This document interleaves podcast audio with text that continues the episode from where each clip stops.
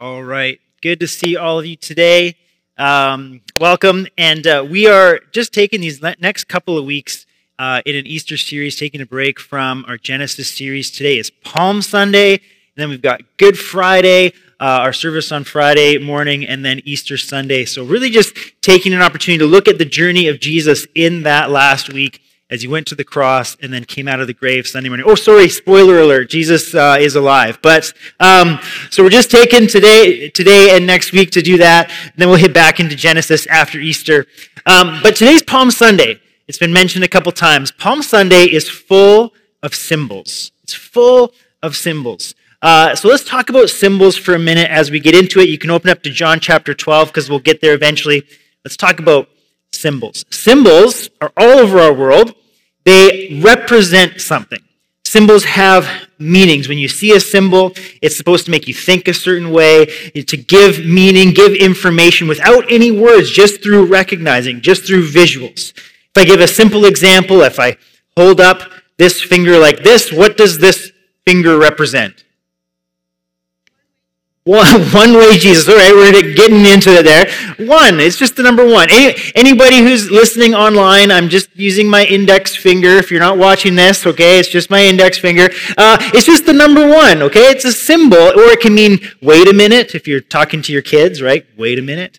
Uh, or if I just simply go like this and put it in front of my lips, that's a whole other symbol. It just, shh, be quiet, quiet, okay?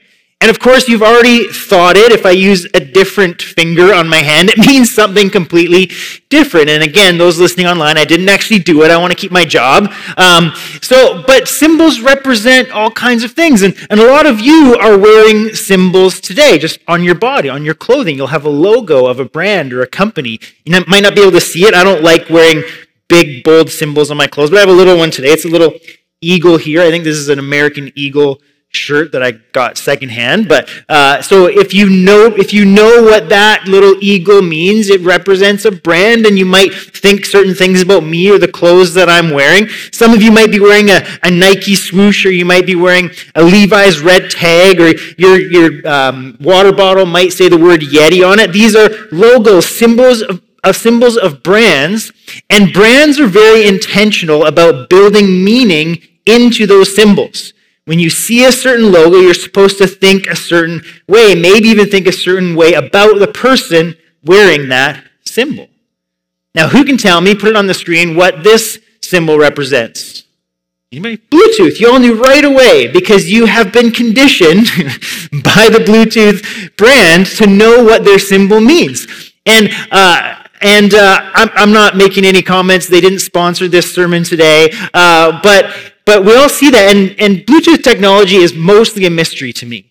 I know what it does, but not necessarily how it works. I know that if I'm close to you and you've got your phone on discoverable mode. I can use Bluetooth technology to send you a picture or something, or I can connect my wireless headphones to my phone to listen to music. Somehow Bluetooth makes that possible without actually connecting a wire. I don't know if it's magic or what it is, but it works. So Bluetooth is a brand, but it's also a kind of technology that they developed in order to make, uh, make technology work in a new and helpful way. Now, a majority of you, like you, you all called out, you all called out, you know what this symbol means. You probably know basically what Bluetooth does, even if you don't know how it does it. But most people probably don't know that there's a little bit more to the story about this symbol. Put up the next slide. The Bluetooth symbol is actually made up of the Nordic letter H and the Nordic letter B. Don't worry, I'm not trying to expose Bluetooth as being like a satanic brand or something here, okay? I know people do this. This is actually real. You can find it on their website. Uh, Bluetooth technology was actually named after a king of the Danes, a king of the Vikings, named Harald Bluetooth. The Nordic letter H and the Nordic letter B represents Harald Bluetooth. He was a Viking leader who united the Viking clans, became king of Denmark, uh, and it was, it was a very revolutionary time in, in their history. And uh, Harald, he got the nickname Bluetooth. Vikings would give each other nicknames based on something you accomplished or maybe a physical f- trait that you had. So Harald probably got punched in the mouth, had a dead tooth that had a blue tinge to it, and that was his name, all right? Uh, so, hey, there's the guy with the blue tooth, Harald.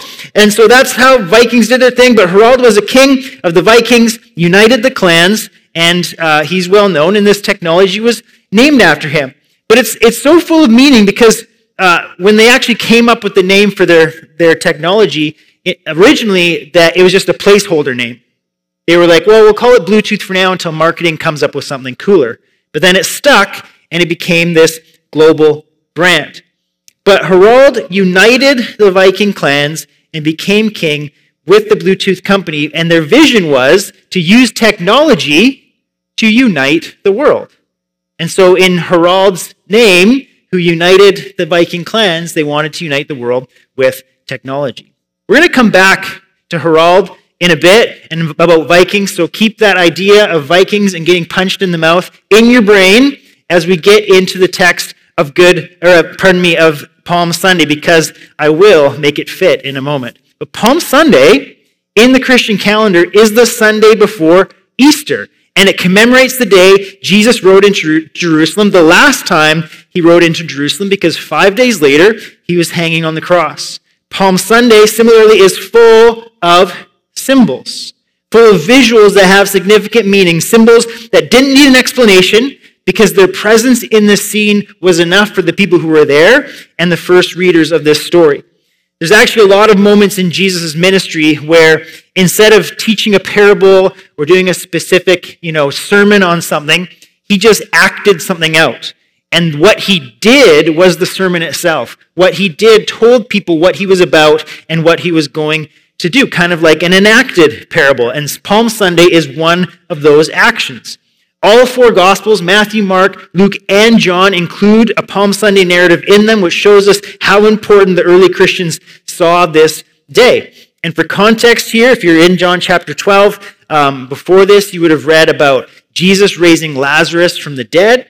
He was in Bethany. At the, at, he went there because Lazarus was his best buddy. He had died a few days earlier. Jesus came. Lazarus had been buried. He said, Hey, Lazarus, buddy, get out of that grave. He did. It was a big deal. People were amazed and they started to follow him as he moved to Jerusalem. And it created this scene for Palm Sunday. So, John chapter 12, starting in verse 9, says this Meanwhile, a large crowd of Jews found out that Jesus was there and came not only because of him, but also to see Lazarus, whom he had raised from the dead. So the chief priests made plan to kill Lazarus as well, for on account of him, many of the Jews were going over to Jesus and believing in him. This is how deluded the, the religious leaders of this time were. They were uh, so, so deluded about who Jesus was, they wanted to kill him. But then when Jesus does the miracle of raising from someone from the dead, they wanted to re-kill that guy because that didn't look good for their way of thinking. And so this is their whole plot to kill Jesus, but there's all this tension that's building as Jesus is moving toward Jerusalem. So after this, he starts his journey. He's coming from the east of the city into Jerusalem. Many people from Bethany come with him in this procession of pilgrims, but people also come out from Jerusalem to see him. Now, this is during the Passover festival, which I'll explain more in a minute. The Passover festival was a big deal for the Jewish people, and they would have all kinds of pilgrims come from all over the area, all over uh, Israel, to come to Jerusalem uh, to celebrate. So if Jerusalem's normal population was about 50,000, during Passover it was about 120,000. Huge numbers of people coming to celebrate together. So let's keep reading in verse 19, or uh, from 12 to 19. The next day, the great crowd that had come for the festival heard that Jesus was on his way to Jerusalem. They took palm branches and went out to meet him, shouting, Hosanna! Blessed is he who comes in the name of the Lord. Blessed is the King of Israel. Jesus found a young donkey and sat on it, as it is written, Do not be afraid, daughter Zion. See, your king is coming, seated on a donkey's colt. At first, his disciples did not understand all this. Only after Jesus was glorified did they realize that these things had been written about him and that these things had been done to him. Now, the crowd that was with him when he called Lazarus from the tomb and raised him from the dead continued to spread the word. Many people, because they had heard that he had performed this sign, went out to meet him. So the Pharisees said to one another, See, this is getting us nowhere. Look how the whole world has gone after him. Let's talk about the symbols in this passage. Symbol number one was Passover itself, the celebration of Passover. This is why so many people were packed in Jerusalem when Jesus arrived. Now, Passover was the celebration of when the Hebrews were liberated from slavery in Egypt. The big bad Egyptian empire had enslaved God's people for 400 years, but God rescued them. Moses came, the plagues were sent, and the people left, you know, let my people go, the Red Sea parting, all that. Passover launched that whole liberation movement, and so here they are remembering Passover. But they're no longer free like they were after they left Egypt. They're once again under the thumb of a big bad empire, Rome. So consider what the scene would have been like and what the tensions would be like. They've got this whole celebration that they remember being liberated and God freed them from a big bad empire, and now they're still under the thumb of another one. If you think of maybe what this would be like, you know, in the United States, consider um, there's there's a uh, Amazon TV show called The Man in the High Castle, and it, the premise of the show is that Germany won World War II, and they actually crossed the Atlantic and actually conquered continental USA. And so now the United States is dealing with, you know, these German overlords and they're part of the new Reich and, and they're dealing with that. Imagine what the 4th of July would have been like every year. The American people remembering their Independence Day while being under the, the conquerors from Germany. That's the kind of tension that would have been built there. Or if you want to bring this closer to home, a little bit less comfortable of a way to understand it. Many Indigenous Canadians remind us on Canada Day that there were people here in Canada before it was it became a nation, and those people have been oppressed in many ways. So Canada Day kind of becomes uh, a reminder of colonial oppression for many. And so this is the sentiment. This is what's bubbling up in Jerusalem on this occasion when Jesus walks in and this celebration is happening. People are longing for liberty and for a king to come and save them. Symbol number two is the Roman entry. So, what's not mentioned in the text, but certainly happened at this time, Jesus came in from the east side of town, but from the west side of town, there would have been a different parade. Jesus and his band of pilgrims came in with palm branches and celebrations in the east, but on the west, there would have been another parade coming through. Pontius Pilate would have shown up sometime that week. As you know, when Jesus is later arrested, he eventually goes up in front of Pontius Pilate. Pilate was the governor of the province of Judea, which is basically the area where Jewish people lived, where Jerusalem was, and he was responsible to Caesar to keep peace in that region. So during major festivals like Passover, Pilate would have come to Jerusalem. He normally resided in Caesarea, but he would have come from the west into Jerusalem. He would have shown up on a war horse. He would have shown up with hundreds, maybe, I don't know how many, maybe a couple thousand extra soldiers just to make sure there was peace in Jerusalem during the time when people wanted to celebrate their liberty. So he would have had his own parade that mirrored Jesus' parade from the other side of town. And this parade would have been a symbol of Roman power. It would have been a symbol to say, I know you guys are celebrating your liberty, but if you try to gain liberty, you're going to get crushed. I'm here to show my power and to show my authority in your midst. So, this is actually one of the reasons why the Pharisees were worried about what Jesus was doing. They were worried that they'd lose some of the religious freedoms the Romans had allowed them to have if Jesus was coming in and stirring up the people toward a desire for liberty. Symbol number three the palm branches. This is where we get the name Palm Sunday because people came out from Jerusalem and they were waving palm branches uh, as Jesus rode in. Verse 12 and 13 says, The next day, the great crowd that had come for the festival heard that Jesus was on his way to Jerusalem. They took palm branches and went out to meet him. This wasn't random. This wasn't just because there were branches there to grab and they could, you know, wave them in front of Jesus to keep him cool. This was very symbolic. 150 years earlier, during uh, the Maccabean revolt, where there was a, a sense of liberty after they had re- revolted against some other oppressors, the rebels minted new coins on them that had the symbol of the palm branch on it, which was a symbol of liberty. They had gained liberty over their oppressors, and the palm branch was that symbol. Similarly, if in Canada we, we had another nation oppressing us and controlling us, maybe we'd wa- wave uh, um, maple leaves around as a symbol that we want to be a free nation again. So they waved these palm branches around and they shouted the word Hosanna. Hosanna, which is a word that means save us. Save us, Jesus. They're referencing Psalm 118, 20 to 25. Lord, save us. Lord, grant us success. Blessed is he who comes in the name of the Lord. So palm branches weren't just like a cute addition, these were very symbolic and very subversive when it came to Roman power in the region. Symbol number four, the donkey. In contrast to Pilate's entry in the west, Jesus enters Jerusalem in the east, not on a war horse, he enters on a donkey. But we're told it's not just a donkey, it's actually the foal of a donkey, a young donkey, a small donkey. I'm not sure if Jesus intended this to be a humorous scene, but I feel like it might have been. Because this would have been not a full grown donkey to hold a full grown man. It would have been a young, small donkey. Jesus' feet probably would have been dragging on the ground. It would have been kind of silly. Now, if Pilate was coming in on a war horse from the other side, the war horse would have been the equivalent of a modern day tank. Jesus was riding in on the equivalent of a modern day tricycle. It's this strange contrast, but it was not unintentional.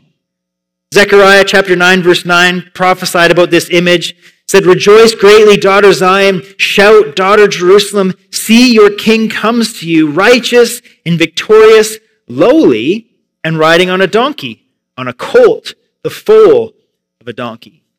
The symbol of the donkey in Zechariah was the complete opposite to the symbol of the war horse. Pilate was coming in prepared for a fight, ready to shed blood in order to achieve victory, whereas the symbol of the donkey was a message of peace. The machines of war are not necessary today because we are at peace in Jesus' reign. The king riding into town isn't riding into war, he's bringing peace. He's not coming to kill and shed the blood of his enemies, he's coming to bring peace in a very different way. So you have coming into Jerusalem two very different symbolic parades. One a symbol of power and violence and force, the other a symbol of humility and peace. And these two parades are going to come head to head by the end of the week. And in many ways, these two parades continue to march today. Because in our world, we still have people that claim that the best way to have peace is to conquer and shed blood and to destroy those that disagree with you. In fact, Rome was known for what was called the Pax Romana, or the Roman peace, because within the boundaries of the Roman Empire, there was peace. You could travel the roads fairly safely, and they were pretty safe from invading armies because the Roman legions kept that peace. But the way Rome achieved its peace was through centuries of bloodshed and warfare and violence. Anybody who disagreed with Rome, anybody who had something Rome wanted, anybody who was subversive in any way was crushed. And that was the way Rome brought peace. Rome had peace, yes, but only at the expense of everyone else's peace. But Jesus came to bring peace in a very different fashion. By the end of the week, he showed us his way of bringing peace by allowing Rome's power to do violence to him by bearing the brunt of Rome's power, by being crucified on a Roman cross. A symbol of Roman power that actually eventually became a symbol of liberty from the powers of this world and the powers of the world unseen. You know, there's always been a Rome. Big theme in the Bible. We'll see it again when we get back into Genesis. Before there was Rome, there was Greece, there was Persia, Syria, Babylon, mighty empires that slaughtered and killed and forged kingdoms. And even since Rome, there's been plenty more would be Romes. The theme all throughout Scripture. The cycle of violence continues over and over again as people rely on earthly powers and as people rely on their own wisdom to bring about the peace they desire. But Jesus comes to offer a peace that goes far beyond geopolitical peace. In fact, Jesus offers a peace that we can possess even when we don't have circumstances that are peaceful, The kind of peace the Bible calls a peace that transcends understanding. Because why should you be at peace when the world around you is chaos? Because Jesus' peace is bigger than the chaos of the world. But peace comes not from the sword of Caesar, it comes through the cross of Christ. And that peace not only can reside in our hearts, but it can change lives. It can change relationships. It can change families. It can build communities and cities and nations. It can absolutely change everything. I told you I'd get back to old Viking King Harald Bluetooth. A lot of what we know about Vikings, you know, most people just comes from movies and and kind of stories that we read, and a lot of it's just kind of fables and tales. Like I learned that Vikings never even had horns on their helmets. Isn't that sad? They didn't even have horns. Every Viking I've ever seen on TV has horns on their helmet. They didn't do that. And the word Viking isn't what they were actually called, that's actually what they did. When they went and pillaged and killed and murdered and stole from people, that was called Viking. And they just had that name attached to them. But we do know some very fascinating things about the Vikings. Foremost among that is that they had a dramatic conversion to Christianity. Dramatic. They forewent the pagan gods of Odin and Thor and they started to worship Jesus. The Vikings were an incredibly violent people. I mean, if you want to learn about some interesting ways to torture people, you can, you can Google that. Very violent. One of the reasons for their violence was part of their judicial system required uh, the use of blood feuds. So basically, if someone had wronged your family, then the way the judicial system worked was you now, you and your family had a right to go wrong their family. So basically, you know, my family could be sitting having Thanksgiving dinner. I know I'm crossing eras here. We could be sitting having a dinner or a birthday party, and, you know, family from across the street could crash through our windows and slaughter us all because of something my great great grandpa did 150 years ago. And that was part of the system that was within their culture. And it was to maintain the honor of your name and your family and your clan. Violence begat violence begat violence because if I had any living relatives after that, they'd go after those neighbors and destroy them. And the violence and slaughter and cycle would continue. It was a matter of honor. So if you look at history and you look at the conversion of the Vikings to Christianity, you'll, you'll read a bunch of theories as to why they did it. You'll read theories about it was politically advantageous, or there was pressure, or it helped them with trade with uh, nations to the south. But there's another theory that's very, very interesting. And uh, I first heard it through Tom Holland, who's a historian. Um, not the same Tom Holland who plays Spider Man in the Marvel movies, it's a different Tom Holland. Also British, though. Uh, and he's not a Christian, but he writes a lot about the influence of Christianity in the world. And uh, in his podcast, The Rest is History, which is super interesting, um, he had this whole series on the Vikings. And if you want to find it, it's fascinating. But he talked a lot about King Harald Bluetooth and what happened to the Vikings as they became Christians. Because it was Harald who eventually united the clans and declared, We are now a Christian people. It's one of the ways he consolidated his reign, but it wasn't just about power for Harald. Harald knew he had to unite the clans, and he knew to do so that he needed to bring peace. The cycle of violence couldn't continue. Honor dictated blood feuds and revenge. The worst thing you could do as a Viking was lose your honor. So, what was Harald to do? Well, when he was introduced to Jesus, he learned that there was a better way to bring peace while preserving your honor. The most honorable thing to do as a Christian was not to slaughter your enemies or get revenge, but Harald learned the most honorable thing to do as a Christian came from the mouth of Jesus himself, the one who rode into Jerusalem on the donkey rather than the war horse to be slaughtered by his enemies. And Jesus said this in Luke 6 27 to 28.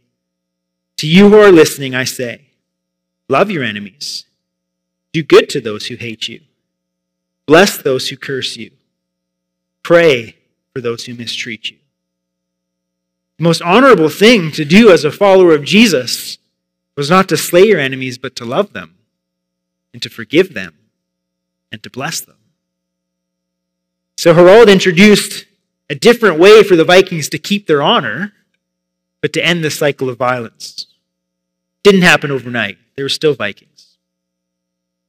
But they had started walking in a different parade, and things began to change.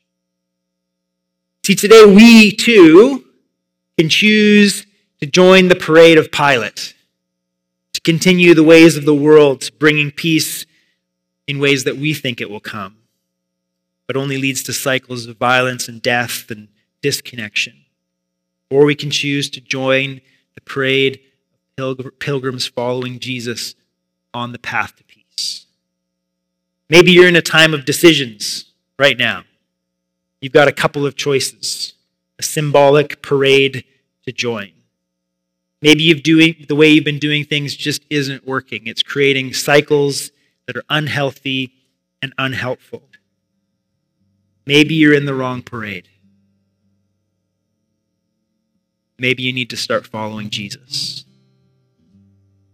The good news is it's never late. It's never too late go to the other side of town and join Jesus' parade. And you know, when the people came out to Jesus, they brought those palm branches out.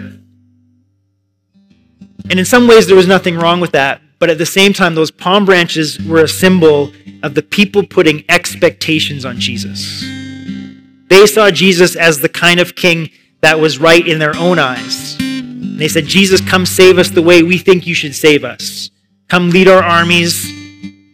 Come defeat Rome with violence and power. But that's not what Jesus came to do. And some of those same people who were shouting Hosanna later in the week were shouting, Crucify him. And so instead of palm branches, I want to present Jesus with a different symbol today. And we're going to praise him in a moment, but would you stand with me even now? Instead of coming with our hands full of something where we show Jesus and say, We want you to save us like this. Another important symbol in the Bible is simply just raising our hands in surrender to Jesus. And as we ask him to save us, as we say Hosanna to him today, we can say, Jesus, save us the way you want to save us. Be the king that you came to be and lead us in the path to peace. So as I pray and before the band leads us, would you just raise your hands with me if you want to be a follower of Jesus today? And let's pray together. Hosanna. Hosanna. Hosanna. Lord, save us. Lord, save us. Come, Lord Jesus. We want to surrender to you, Jesus, our coming King. And we ask you to save us. Save us from the parades we walk in that are just ways of this world that lead to cycles of unhealth or violence or disconnection. And we ask, Lord Jesus, that you would lead us in the way of peace, that you would lead us in the way of life, that you would lead us to eternity we surrender to you, our King Jesus, and ask you to save us. Lord, save us from our sin, save us from our folly, save us from our wrongheadedness and our stubbornness, Lord God. Save us from our addictions, save us from our addiction to power, save us from our addiction to our own way of thinking. We surrender to you and ask you to save. And even in this moment, church, would you just say those words, Hosanna, or save us? Save me, save me, Jesus. Save me, Jesus. Save me, Jesus. We pray this in your holy name. Amen. The song we're going to sing is from earlier in the service. I will make room for you. We want to make room for Jesus to be the king that Jesus wants to be as he comes into our town in the way he desires to come. We're making room so he can do it the way he wants to do. And it gets into the bridge. It says, you know, we've got this religion and tradition, and we see the world a certain way, but we need him to even save us from that. Break down all those walls and to reveal himself for who he truly is. So as we sing, in your heart, ask him to save, and with your hands and with your whole self, surrender to him, your King.